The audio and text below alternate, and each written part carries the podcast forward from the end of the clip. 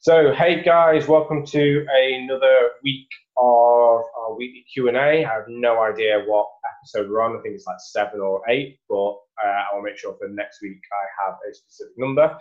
So first things first, we have some exciting news. Um, we are going to be able to launch kind of an audio-only version of the podcast. Uh, I think what we're going to do is we're going to backdate all the ones we've done so far.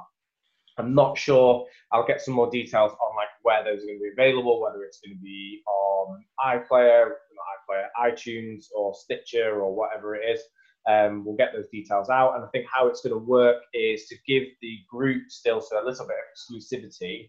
The video from our chats will go up on the Wednesday, whereas the audio won't go out till the Friday. That just means that the guys in the group, if you want to get it ahead of time, you can get it. But there will be the audio-only version so that you can listen to it while you're driving or whatever, because as me and Dan were having a chat the other day, an hour of looking at our faces is not appealing to a lot of people. Um, so um, anything you wanted to cover kind of before we jump into the questions, Dan? No, but I think you've covered it. I think I'm quite excited about the podcast. I think it'll be handy for people to just have us speaking in their ears when they're going out for their walks or roundabout. I think it's a great idea, and I'm, yeah, looking forward to it. Should be fun anyways. So uh, let's get the first question up and running. Um, let's go through the guys' questions first, and then we can go through our ones. So Jordan has asked, what's your perfect Sunday? Uh, my perfect Sunday would be going into Jordan's program and seeing it completely filled out with no injuries, and he's progressed well, and he hasn't flown to the other side of the world and feels knackered for his training. So that'd be my perfect Sunday for uh, that one. But uh, aside from that, it'd probably be uh, Sunday lunch, spending time with the family, going out for a walk, maybe getting in a little session in the morning, good weather, uh, good food, maybe a couple of beers, and yeah, we'll probably film, and that would that would be my perfect Sunday. Fair enough. Similar thing for me. So. Um... Just getting to spend time with my family. So weekend for me is family time. It's one of the reasons why I moved to online training, is that I could then block out like well, when I'm working and when I'm not. So yeah, it'd be spending time with my little one, maybe going out for the day, like just going somewhere at the moment. It seems like a massive uh, thing, just going out for a meal or to the seaside or something like that. Spending time with uh, the family, the dog, getting everybody together, trying to drag the teenager away, teen, well, teenager and the ten-year-old away from their Xboxes for a little bit. Um, yeah, so it sounds like pretty similar. It's family. I think that's the number one thing. Um, as soon as you've got kids, it kind of puts things into perspective about, like, uh, something came up on a timeline on my birthday, and it was like, what I bought myself like with my birthday money, and it was like we were going like out out sort of like an outfit for some, like some fancy dress thing, and it was like this was ten years ago, and what I bought with bought with some birthday money this year was a carpet cleaner, and I got very excited about my carpet cleaner because yeah. having a dog and a toddler means that the carpets have been looking awful. So yeah, that was uh, the the change that's happened with age.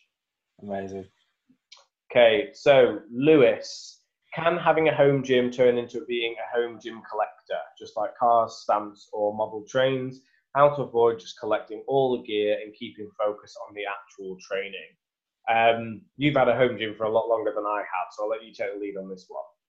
Yeah, I never know how to answer these questions, because the whole point of a home gym is like when we say, it's, it's your gym, your rules. You can do whatever you want. I mean, if you wanted to just collect Woodway treadmills and Eleiko dumbbells and just have them at home and not use them, that's that's totally your choice. That's the these uh, the world we live in. I don't know whether you say it's capitalist or whatever. You can buy whatever you want and do whatever you want with your space, and no one's going to care.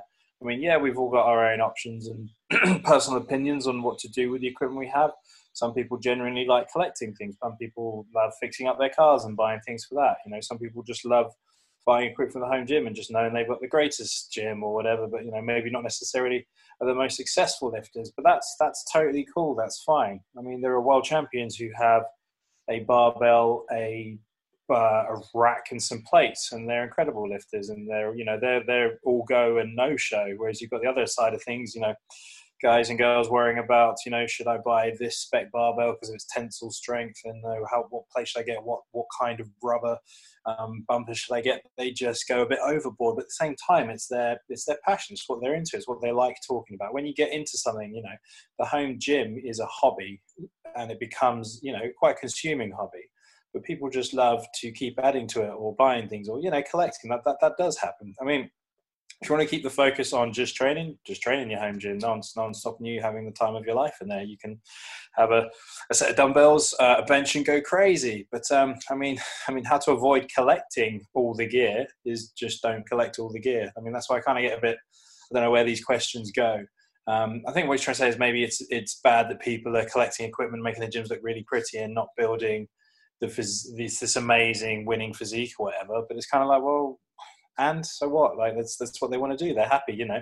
You can get strong with just a barbell and some weights, but then you can also get strong using speciality bars and different methods and different kind of training. You know, do what you want to do. It's it's totally fine. It's your gym. You can do whatever you want. Um, so I mean, I mean that kind of question I would always I would say cringe, but just I never know quite how to answer it because it's a bit of a leading question. But you know, if you don't want to collect all the gear and just train, just train. Yeah, exactly. So it would just be, well, like anything else, like anything, like when you buy something, you get a hit of dopamine. So it can become an addiction. Just like anything that makes you feel good can become an addiction. Um, there are worse addictions that you can kind of have, but as long as you aren't putting yourself or your family in financial difficulties because you just have to buy home gym equipment, you can buy as much as you want. Um, as long as you've got the space for it and like nobody's like suffering because of it, then yes, it can become a home gym collector, but you're not doing anybody any harm. It's just another hobby at the end of the day. Um, so yeah, I think we could agree on that one. So uh, Simon Irving, how heavy are the first timer events at Strongman events? I'll have to let you take this one because I have no idea. Yeah, not too heavy. They've been getting a little bit heavier because there's been the problem of, I don't know if it's a problem or not, but some seriously strong guys going into novice and first-timer events with, you know, almost opens level strength. And it, it gets a bit silly sometimes. But the way to look at it was, if you look at the event, can you do the weights? Or if you have a bit more, t- a little bit of time and a bit of training, can you hit that weight? You, you should go for that event. But I mean, in terms of overhead, you may be looking eighty for a first timer, maybe eighty kilo for reps on the log, maybe one eighty, two hundred for reps on the deadlift. Stones probably up to maybe one twenty, one forty. Um, farmers, you're kind of looking at around one hundred kilos a hand, um, that kind of thing. Like sandbag carries about eighty kilos, so not particularly heavy. But the idea is they're not meant to be particularly heavy because they they're the whole point of a first timer is it's your first time. It's meant to be accessible. A lot of times with these weights in the first timer events, people have never done that specific strongman event. So you might have someone going in to do a yoke carry who's never done it before. So why do they need to make it crazy heavy? So maybe one eighty kilos, two hundred is enough for that day because they're, they're, the weights are aimed in a way to get people interested in the event and want to do it. So they are, you know, They're, they're pretty light. You know, I think pretty much anyone who's trained hard and interested in strength can enter a first time strongman and complete the weights. Um, most events, I mean, normally when I look at competitions, if if you can get through most of the events you're confident in with the weight, go for the competition. You know, it turns out it gets a bit different when you get uh, up the levels because you're it's, it's a little bit different. There might be some events you zero in, um, but that's that's you know, it's not obviously it's not fine, but that's something you can work on. But in terms of first-time events, strongman, yeah, normally about eighty overhead, two hundred off the floor dead. Squats don't really come up that much. If they did, maybe one fifty. Um, so, you know, relatively light compared to what the opens are. It's, it's nowhere near what you would see on T V or the big guys or even high-level, you know, bodyweight categories. But it's meant to be that way to be accessible for people to give it a go. Cool. So, Sam, what is your favourite power bar? Texas, Ohio, Elite F T S, Eleiko, et cetera. And what point is it worth buying a top-tier bar rather than a budget bar? Um, um, you, you many or just barbell bodybuilders? Is it just more barbells or barbell? Barbell, barbell. Um, yeah, not power- many bodybuilders are going up to those sort of weights. Um, uh, I mean, some, some of them are. I think a lot of them are, but... Um, I think powerlifters get, we, you know, we love the specs, and, you know, it's, it's the home gym hobby thing. You know, we're obsessed with that kind of stuff. Um, knowing the specs, the tensile strength, what spars best, is it flex, does it not, what do you think, the diameter, all that kind of stuff. So when we're talking power bar, we're typically talking a twenty-nine millimeter bar that is quite aggressive knurling, center knurling that you would use for your big three. Not much, um, shouldn't have much flex at all, sleeves don't really rotate, not that suitable for Olympic lifting. So we're looking at um, bars that sort of go into that mold. So some of the brands he's mentioned, um, you know, I'll go through them. Texas Power Bar, you know, lovely bar. It is sort of a bit more whippy than the other bars. You've got half a mil difference, which sounds like, you know, we're getting very finicky here, twenty-eight and a half mil compared to a twenty-nine mil bar. What that means is it's just got a little bit more flex in it. So you do notice on the deadlifting, when you start creeping up in weights and squats, it does have a bit of flex. I would say you don't notice it too much when that's the only bar you use. When you go from a Texas into an Ohio and then back into a Texas, you do notice the whip a bit more. You're not quite used to it. So there is a tiny bit more flex.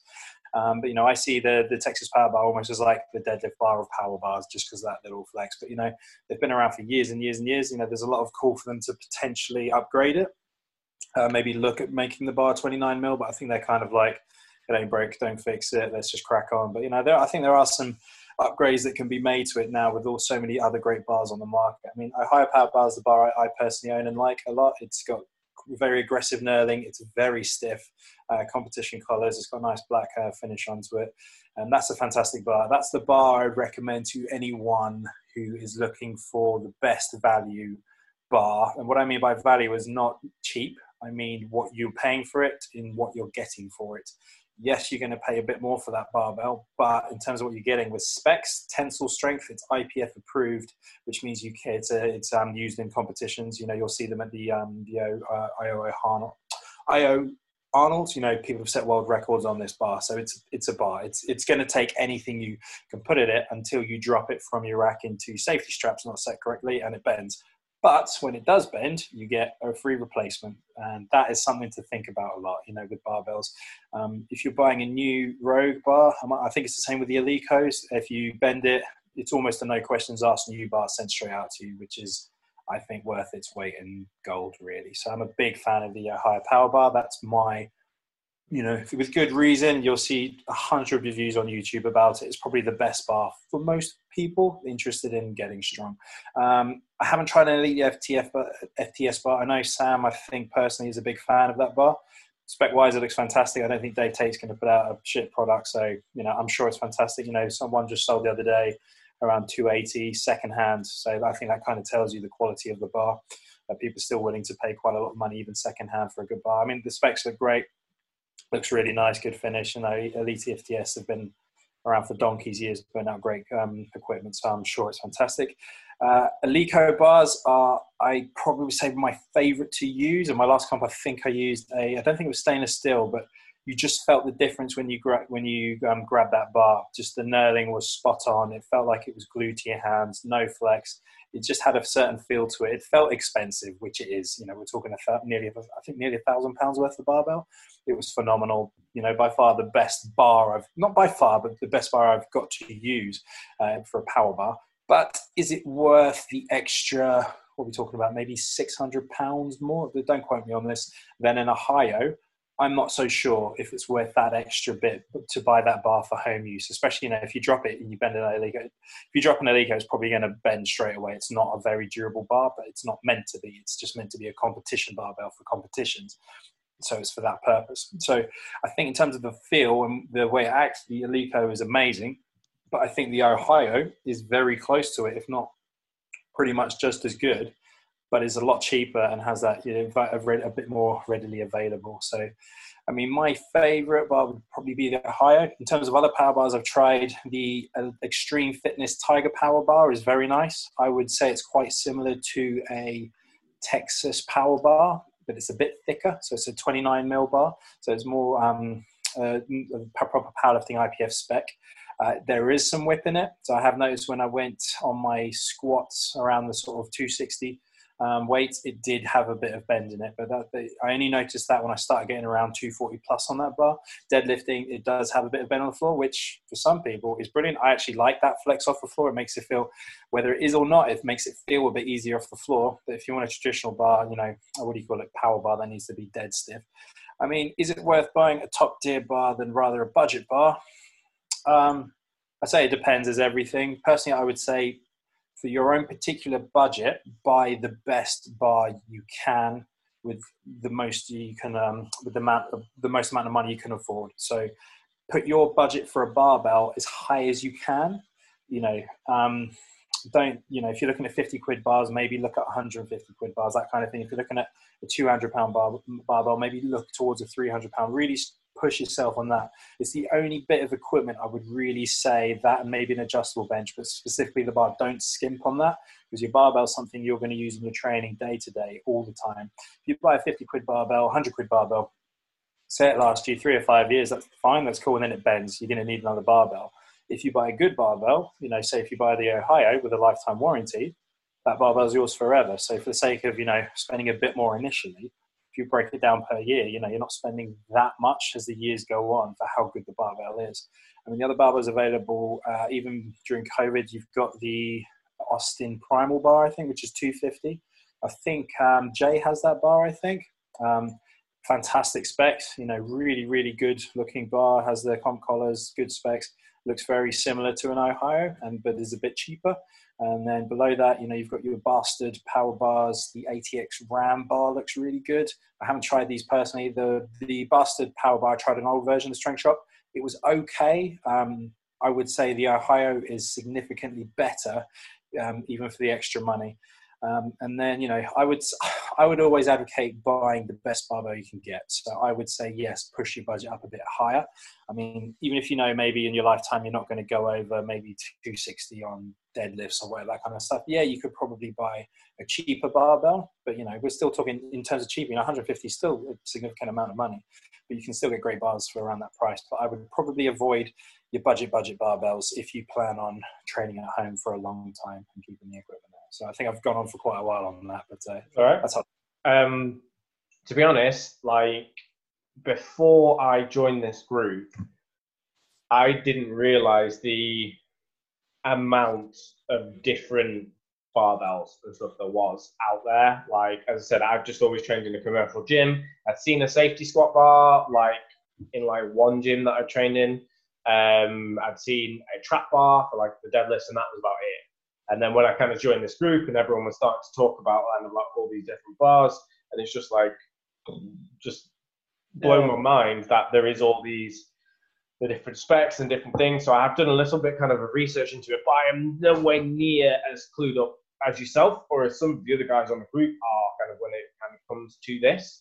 Um, I don't know whether that's just because with me being essentially a natural bodybuilder, um, that the weights that I lift just, they don't go anywhere close to where just your normal standard barbell that would kind of like sit in a gym.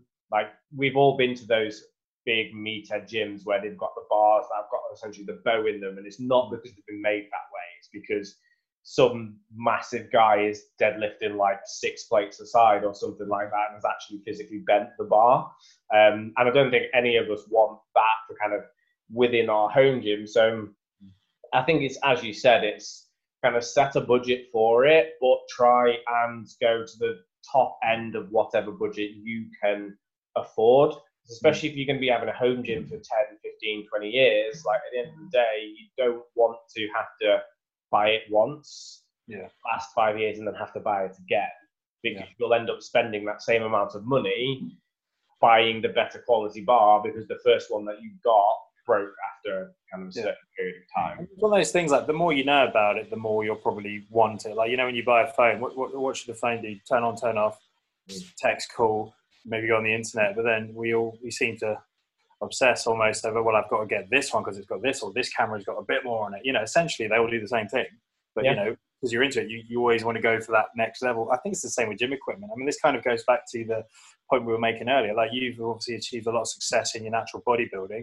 and your coaching, but yet, you know, in terms of maybe internet barbell knowledge, you don't really know much, but you've done, you've already built, you're building a physique without it, and you're doing this kind of stuff. So yes, of course you don't need to get all these things. Um, it's just, it's A, nice to have, and uh, B, you know, if your sport, you know, powerlifting, the sport is the barbell, you, that is your sport.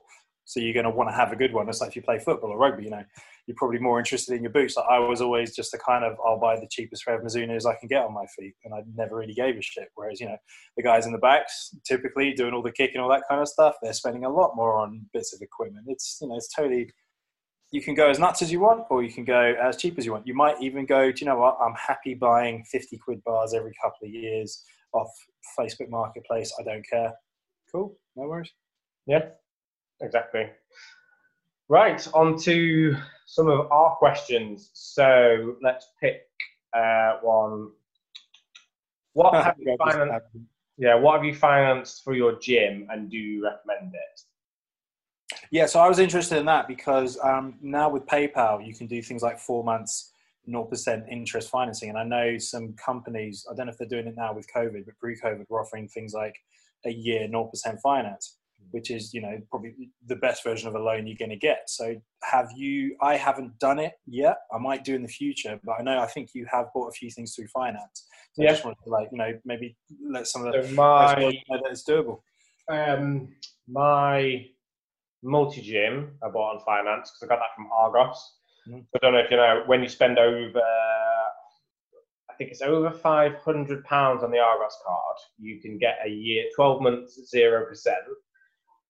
But as with all store cards, you've got to be really, really careful because you have to pay it off within that year, or else they backdate the interest to the point of paying it. And the interest is like, it's either twenty-five or thirty percent. So if you, so my multi-gym was like a grand. So if I didn't pay it off in time, it had been then thirteen hundred pounds if I paid it off literally like the day after it expired. And then it's again thirty percent interest for however long it kind of takes you to pay it off. So if it actually takes you two years to pay it off, you'd pay nearly twice as much. So that's just kind of on that option. Um, the other thing that I got on a finance plan is my leg press. So again, that's on a zero percent finance option. I think it's for twelve months. It was like nine nine five or something like that. It's like sixty, sixty-five quid a month, and it goes down as a business expense. So it's just, it's one of those things. It just helps me spread out the cost of when I'm buying something big. So if you want to buy like a top quality rack at twelve hundred, fifteen hundred pounds, but they've got a financing option. Whereas if you had to buy it in one go, you had to go for the three, four hundred quid jobby. Like, with COVID and the whole, like, everybody's kind of being laid off and things like that, you've got to be aware that if you take it out, you're going to have to pay for it. Like, or it's going to negatively affect your credit score, or they might, I don't know how these things work, whether it gets sold to debt management companies or how it would work with PayPal. I think with PayPal, what they can do is um, they can essentially pull money out of your bank account. Or if you're a business and you use PayPal and use PayPal credit, what they do is they take money off all your transactions that you do through it. So if you invoice somebody through PayPal, they'll take like five percent on top of their normal fee to help them kind of recover the money faster. So it's there as an option. Um, I'm not, I always limit myself to only having like one piece of equipment on finance at once. Just because what you don't want to end up is in this kind of mountain of debt. We don't want to encourage people to be taking on debt that is kind of like unmanageable. But for me, it's allowed me to buy something new. So I've got a warranty on it, on a leg press, because it's something that I wanted, but it was a little bit out of the price range that I could have just paid cash for it. Um, you said you haven't bought anything on finance yet. No, I have for music equipment. Like I've bought a lot of... Um... drum kits, and well, I bought an electric drum kit, and I bought a, a double pedal thing on finance. Same thing, twelve months, zero percent, and that was um, you know, a bit, it was a lot easier to absorb, absorb that hit. You know, we've, you know, there's, there's other options of getting, you know, a zero percent credit card, and it seems to be twelve months. It seems to be the, the go-to if you're going to be zero percent. I mean, after that, yes, you'll start incurring costs. So it's kind of like, you know, if you do want these bigger purchases and you're okay with um, spreading the cost and everyone gets their cash, um, as in who you're buying it off, and you get the warranty as well with something new, which is great. There are options like that instead of paying it all out in one go. That there are these zero percent um, financing packages, which I think can be, you know, re really handy, especially if you want, like you said, like a power rack or something. You know, it's just, it can be done. Yeah, definitely. Um, I think there's companies like Mirafit and stuff where they're putting together like garage gym setups as well, where you're looking at like anywhere between two to five grand depending on what spec you want. And if it's an outlay like that, but you get everything all packaged together in one place, and it's coming on a monthly fee, say it's two grand and you're spending fifty quid a month, what's the average uh, David Lloyd gym membership? mm, forty-five, yeah. fifty quid. So probably even more. You're actually paying, you stop, in theory, you stop your gym membership, you're paying fifty quid a month for two years or whatever, which is what you'd have been paying out to a gym anyway. And then you've got your home gym set up to a fairly decent spec, and you can just be kind of adding bits on top of that as well. Yeah. Cool. So the one thing I wanted to talk about this week was I've had a lot of questions about um, like meal plans and flexible dieting coming through when I've been getting them on D Ms, and it's all basically, you, people tend to fall into one of two groups. They either just like, right, I just want you to tell me what to eat. I just need, I just need a meal plan. And those people always fail at dieting just because they don't, what they, they don't need a meal plan. I can tell them that now. Uh, and then you've got the other group that are just like, I hate counting calories. Um, I can't, like, no diets work. Like, it's just all a massive farce. And it's just like, well, diets do work. Like, if you control the amount of energy that's going in, the amount of energy that's going out, and put yourself in calorie deficit, it will work. It's just what you're trying to do at the moment isn't working. So I just wanted to go into essentially meal plans and how I've adjusted how I deliver meal plans now. So a set meal plan where it's like, you're going to eat this for breakfast, this for lunch, this for dinner. Yes, it will work in the short term if you can keep to it. Now, the average person is not a robot. Like for me, because I was prepping for a bodybuilding show last year, I had a set meal plan. I ate pretty much the same food day in, day out for about a year. And I will tell you now, it is fucking horrible, because it limits your choices. You end up having to, like, your family's having a meal and you're eating out of a Tupperware tub. Like, it's, it's not a great way to live. And it really, really messes with your mental state. Like, towards the end, when I came out of that prep, like, I ate everything. Like, I must have, I think I put on like six to ten pounds in the first like two, three weeks, um, just because I wasn't, I, I hadn't allowed myself anything for that long, but I just wanted to eat everything. So yeah, as I said, the number one reason meal plans don't work is people tend to not be able to keep to them. And then the other end of that spectrum is flexible dieting. So this is where you utilize things like macros. My little one's just upset. You can. You can. You can. You can. Thank you. I know, I know. You can say hello to everyone. You can say hello to everyone. What's the matter? You're grumbly. Yeah. Should we help talk them through what flexible dieting is? Yeah. You like flexible dieting? Yeah, you do. So essentially, with flexible dieting, what we do is we track your food as it is now, but we will give you targets. So the most flexible version of it is just a protein target, and then a calories target. And then people would fill in their normal foods in between that, as long as they're staying under the calories, but staying above the protein, it's, that's fine. That's yeah. the most, that's the simplest. You're okay. You're kind of setting targets for people's, everyone's meals, saying, you know, potentially you could, for meal one, I don't know, thirty grams of protein, forty grams of carbs, ten grams of fat, like here's your targets. And then they might know foods themselves that will kind of sit in well with that. And they say, like, if you want to do it this way, if you want your five meals, eat this at this time, this is your target for this meal, then this meal. And then would you like maybe say post-workout, maybe push your carbs up? Would you, would you have it all laid out like in that way? Sometimes. So it all depends on the level of experience of the person that's coming through. So if somebody is quite used to like tracking foods, they know the different food groups inside and out. So if I say to them, right, you need forty grams of carbs, this many grams of protein, this many grams of fat, they would instantly know foods that would fit into those groups. Then we can go into something a little bit more complicated. For the average person, like if you try and do an if it fits your macros model, it gets to, if you're okay. Yeah, you can see yourself on the screen, can't you? Yeah. Um, it gets too complicated because they've got too many numbers to focus on. So we simplify it down and just focus on two. Yes, Dada. Are you trying to tell them? What are you trying to tell them? You've got to take your dummy out for to talk. You say hello. Say hi, yeah. What's your name? You don't know your name. You've been naughty. What's that? What's that? That's the boys messing about. Yeah. The boys, yeah. Amazing. Josh, Josh, yeah.